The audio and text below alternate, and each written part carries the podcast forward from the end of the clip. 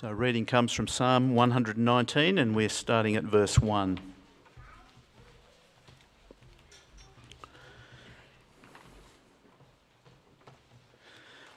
Blessed are those whose ways are blameless, who walk according to the law of the Lord.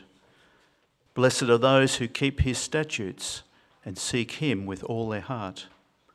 They do no wrong, but follow his ways. You have laid down precepts that are to be fully obeyed. Oh, that my ways were steadfast in obeying your decrees. Then I would be, not be put to shame when I consider all your commands. I will praise you with an upright heart as I learn your righteous laws. I will obey your decrees. Do not utterly forsake me.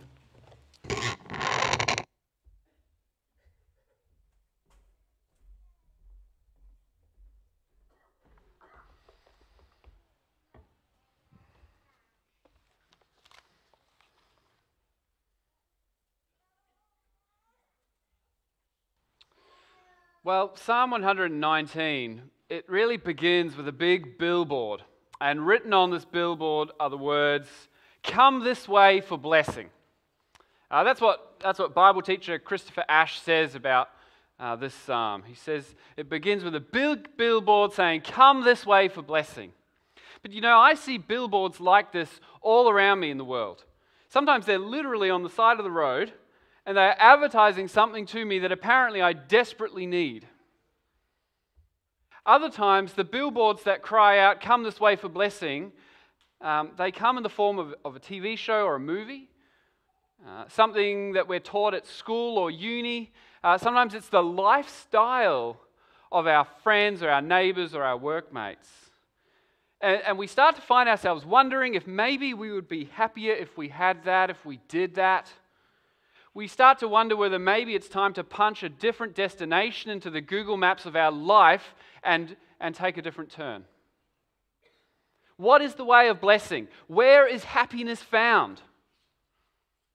For better or worse, we all have to choose a path. You're on a path. Will, will you choose the steady job and the, the family? Will you choose to make a difference? Champion an important social issue or cause, maybe? Will you just go with the flow? Have a good time, focus on loving the people around you. Will you seek to make a name for yourself? Use your career, your book, your band, your brand to impact others. Will you pursue a path of spiritual enlightenment, seeking connection with a higher being? What is the way forward? More and more, we are being told that there isn't just one path. In fact, the right path is the path that works for you. And you have to find your own way. Which sounds quite nice at first, doesn't it? Sounds quite liberating. But what if you don't know which way to go? Or what if you do think you know the way to go and you head down that path and then you realize, oh dear, that didn't work out. It's too late now when I realize I took the wrong turn. What if you look back one day and realize that the path is lovely, but you're walking alone and there's no one to share the view with? I'm not sure where you're at this morning. Maybe you're looking at 2023 with confidence. Maybe you're happy with who you are and where you're going. You're confident about how things will work out. Or maybe not. Uh, maybe you're actually unsure about the future about the direction of your life, about a particular decision that you're facing. Maybe you're questioning what's true, what's ethical, what's right. Maybe you're wrestling with your values and your priorities and your goals.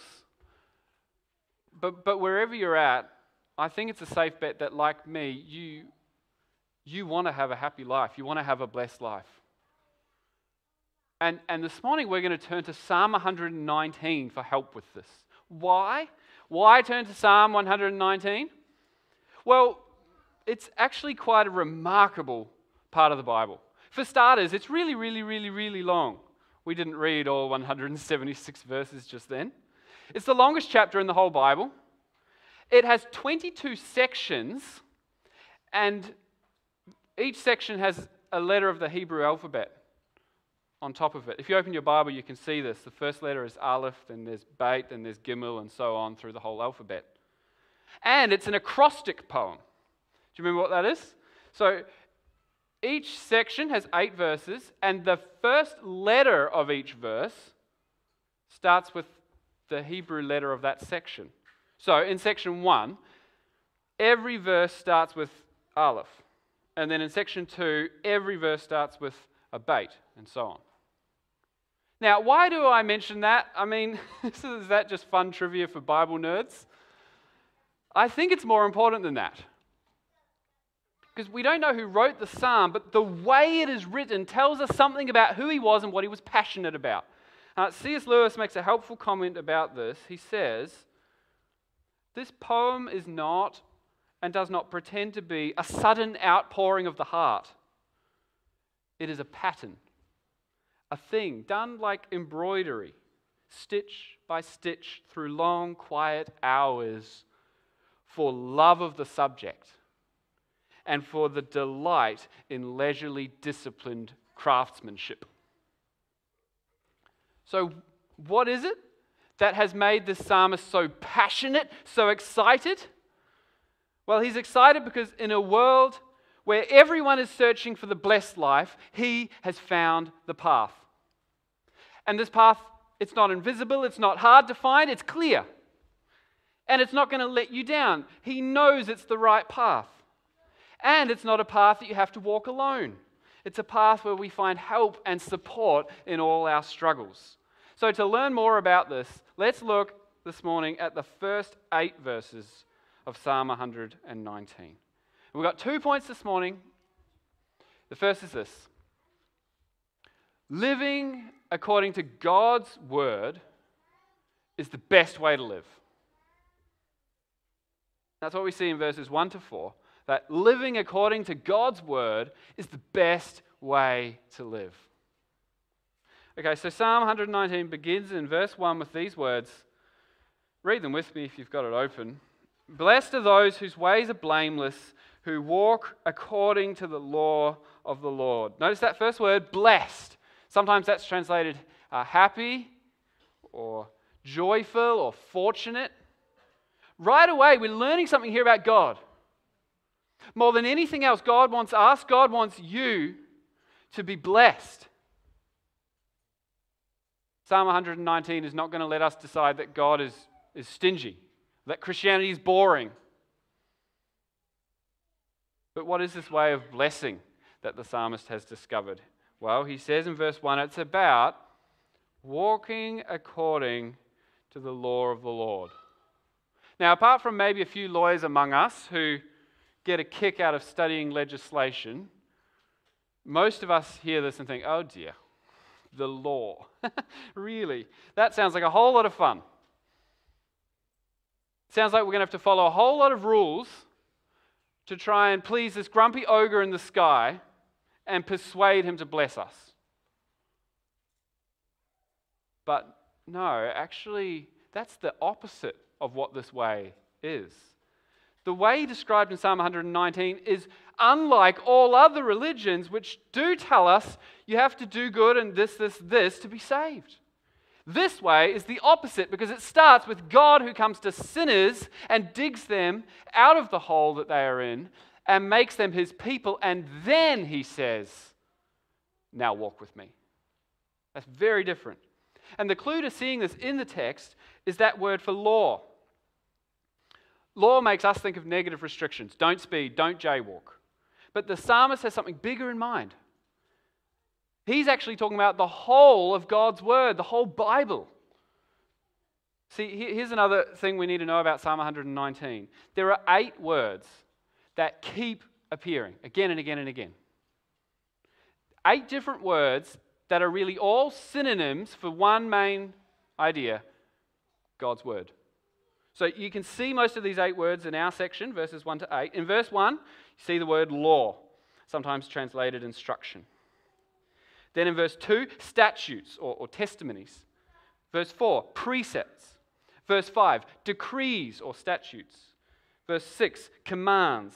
Verse 7, laws or judgments. Verse 9, word. Verse 11, word or promise. All of those are different Hebrew words, all getting at the same thing. He's talking about God's word. The psalmist, that means he's not just, he's not just saying, Yay, I love rules.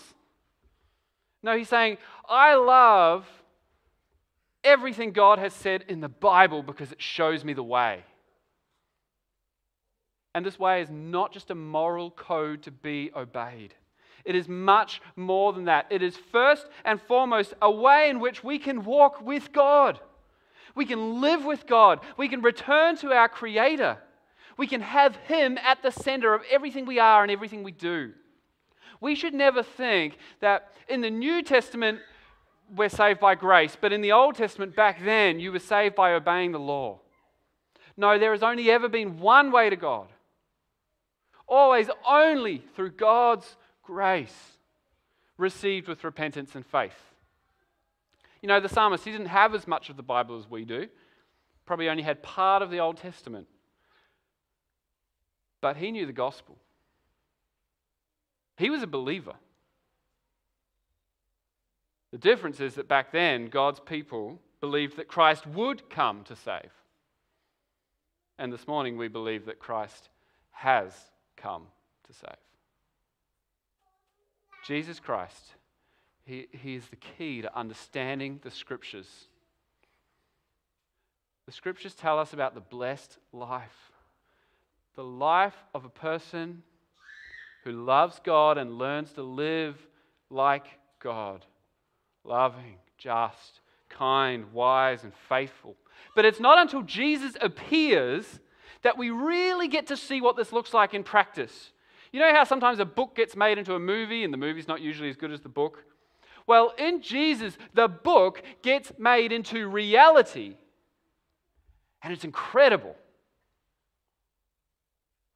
Jesus is actually called the Word. He is the Word made flesh, the Word embodied. And He walks the way in a way that no other human has ever been able to do. He perfectly loves God, He perfectly loves others, He perfectly cares for the planet. And do you know what? The, the response that people have to Jesus proves this. What do I mean? Well, think about this. Whether people are Christians or atheists, whether they love the Bible or hate the Bible, whether they were raised in the church or they haven't been to Sunday school once in their lives, whether they live in 2023 or live a thousand years ago, everyone who reads the historical eyewitness accounts about Jesus comes to the same conclusion. This guy was something special. He was amazing. His teaching, his wisdom, his compassion, his kindness, his love, his gentleness. Think about that. It's pretty amazing.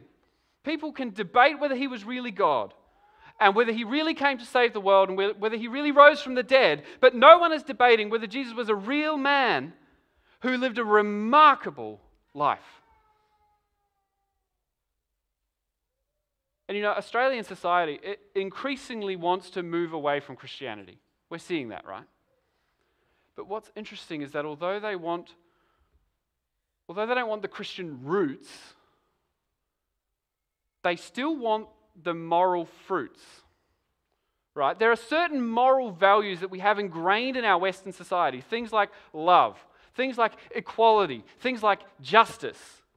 And all of those values came from God, they came from the Bible. And deep inside, we know that they are right. We think that's blatantly obvious. We don't even have to prove it that you have rights as a human being. But only the Bible can explain why. Evolutionists can tell us why love is sometimes useful. They can never tell us why love is right. Our society is saying to us, we like the fruits, you can keep the roots, you can keep that God worshipping bit. But the psalmist is saying, Oh, I love the whole tree. I love it. I love the fruit. I also love the roots. Because you know, if you cut down the tree, it won't be long before the fruit stops growing and starts rotting. I want to speak to teenagers, to young people for a moment. I know that there are a lot of ways being laid out to you, telling you that the right path for you is whatever path you choose. But I want to say to you that while none of those paths might be particularly terrible, unless you're planning on going and being the next Hitler or something, none of them will satisfy and lead to true blessing and happiness unless they have God at the center. Because all blessing comes from God. We have to start with Him. We have to build our lives on that foundation before anything else can fall into place. And that's why it's not going to be enough for you to just be a good person. To just take the bits of wisdom and teaching and law from the Bible that you like and say, yeah, I like that bit, I like that bit. No, we need more than that.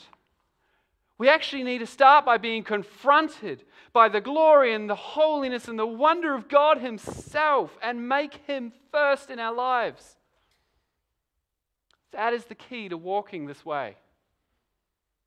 Everything else will fall into place around that. Your life starts and ends with God. The car won't go without the engine. If he's not at the center, nothing will work properly. So let me ask you whatever path it is that you're on, whatever path you're considering going down, is God at the center?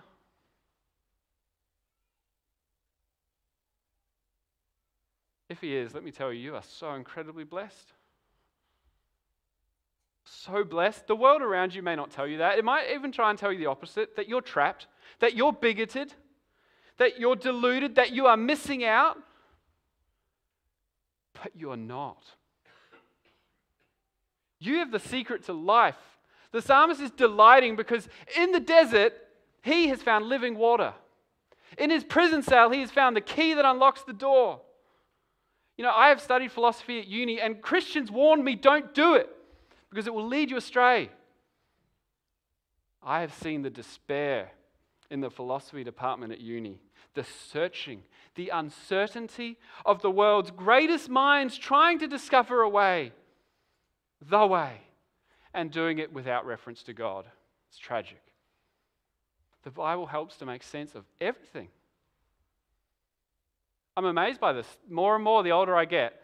I'm amazed how knowing God, how His Word reorients every single part of life. There's nothing it doesn't touch and change.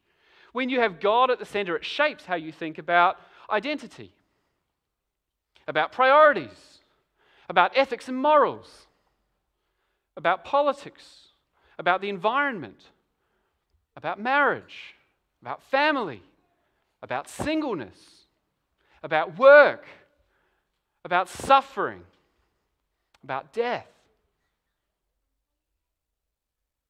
And What a blessing to walk according to the law of the Lord. Oh, young people, we are so blessed to be here this morning, to be in this church, to have this at the start of your life. It's our first point. Living according to God's word is the best way to live. But maybe something about this psalm still bugs you. I mean, if you look in verses 1 to 4, the language is pretty strong, isn't it? Verse 1, he talks about being blameless. Verse 2, he talks about seeking God with your whole heart. Verse 3, it says, do no wrong. And verse 4 says, full obedience. Now, we don't know who wrote this psalm, but we can't help but feel like he's a bit out of reach, right? Like maybe he's one of those special Christians, those really holy ones. We can't help but feel like he wouldn't understand what it's like for us. On those mornings when we try to do our devotions, but just feels dry. On those days when it feels like the world has everything we could ever want, and God seems distant On those days when we are painfully aware of constant, stubborn sinfulness. Well, that brings us to our second point. As we move from the first four verses to the next four verses, there is a shift. There's a shift, and we discover that although living according to God's word is the best way to live, it is also a hard way to live. Living according to God's word is a hard way to live. See there in verse 5, the psalmist begins to pray. Actually, this prayer will last from here to the end of the psalm. And he cries out to God. Have a look there in verse 5. Oh, that my ways were steadfast in obeying your decrees. Then I would not be put to shame when I consider all your commands. In other words, he isn't there yet. He says, I know that God expects full obedience from me. That's verse 4. But I know I don't always live up to these standards, verse 5. I know what shame is, verse 6. I know what it is like to open my Bible, and all I seem to see is it pointing out all my failures and sins. I'm still in school, he says in verse 7. I'm still learning to be righteous. And this leads him to this desperate prayer in verse 8 I will obey your decrees. Do not utterly forsake me.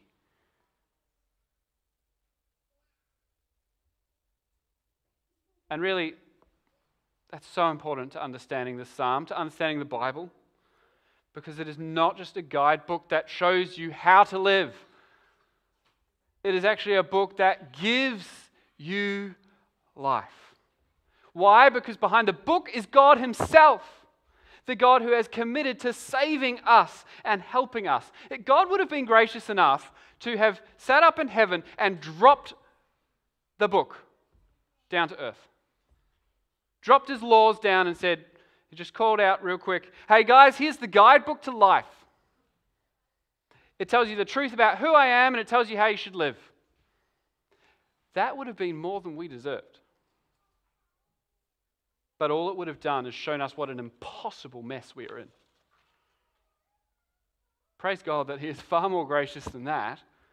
He goes far further than that. Think about this what God commands of us, He enables in us. He doesn't just tell us what to do, He actually enables us to do it. The psalmist cries out, God, don't forsake me. But what hope does he have that God will answer that prayer? If it was up to him and his New Year's resolutions, he would have no hope at all. And neither would we. But in Christ, we have an absolute guarantee that God will never forsake us. Why? Because Jesus was forsaken on the cross in our place, wasn't he? He bore all the punishment for our sins on himself. God planned the death of his own son, the only one who walked the way perfectly, so that we could be adopted as children into God's family. That is how we know we will never be forsaken. That is how God can say to flaky sinners like you and me, Never will I leave you, never will I forsake you. Hebrews 13, verse 5. And that is why, after Jesus ascended to heaven, he sent us the Holy Spirit, a helper, to be with us always. So that far from forsaking us, God lives in us and helps us every day more and more to go to war against sin and put it to death and pursue holiness. And so the psalmist is living in this tension. Right? There's a tension throughout the psalm. On the one hand, there's this high calling to live a perfect life with God. And on the other hand, there's the realization of his failures. But God Himself, through His Word, perfectly holds those things together. Because what God commands of us, He enables in us. He empowers us to do what He commands us to do.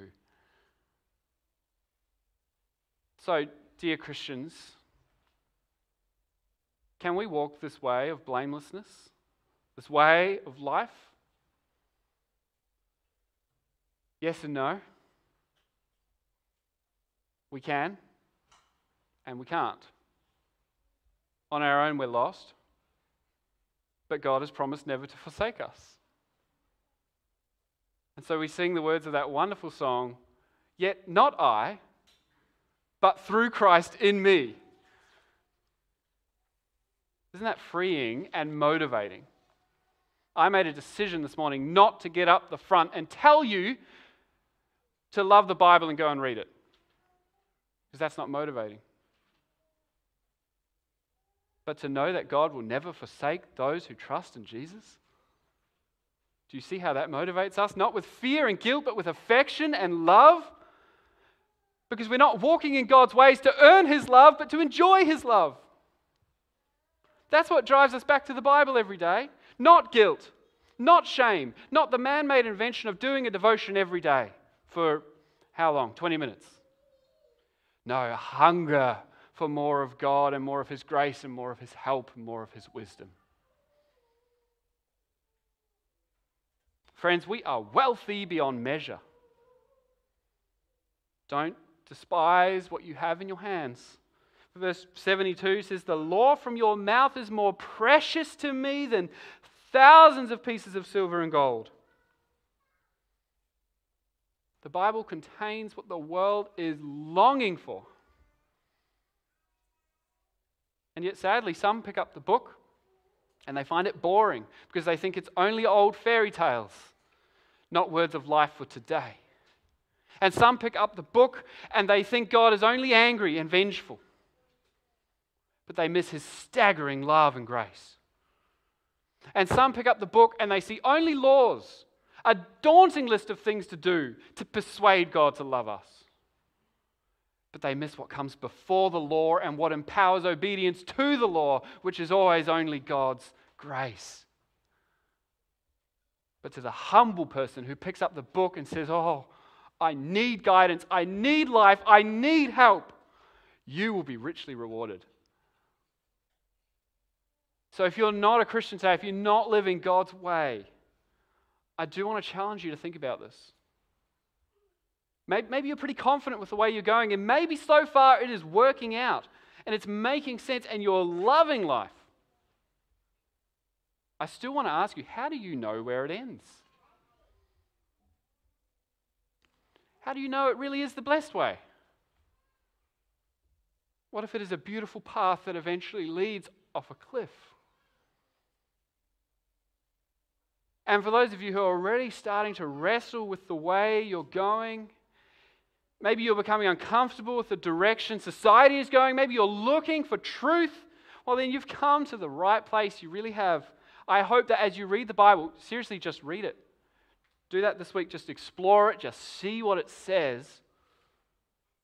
You will realize that you are not just holding one more self help book. Now, these are the words of life. This is the way. Aren't we so blessed to have this book in our hands? How amazing that God chose to reveal himself to us in words, in language we can understand, preserved throughout time for us, made so readily available to us. He hasn't left us alone. He could have. He hasn't left us in the dark. He sent his word, and then he sent the word, Jesus, who shows us the way and opens the way. I hope that you can join the psalmist this morning and say, Oh, the way of life laid out in the Bible really is the blessed way, the best way, and I want it. I need it. And I admit I have been silly to look for it anywhere else, and I admit that I have strayed. But I'm not despairing. I'm not giving up because God has promised in Christ that He will never forsake me. And so I'm coming running back to Him again. And I'm so thankful that through the Bible, God helps me to walk with Him now and forevermore. Amen. Let's pray.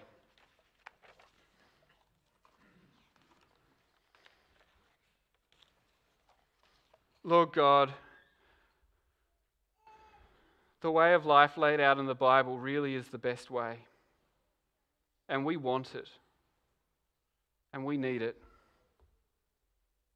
and we admit that we've been silly to look for it anywhere else.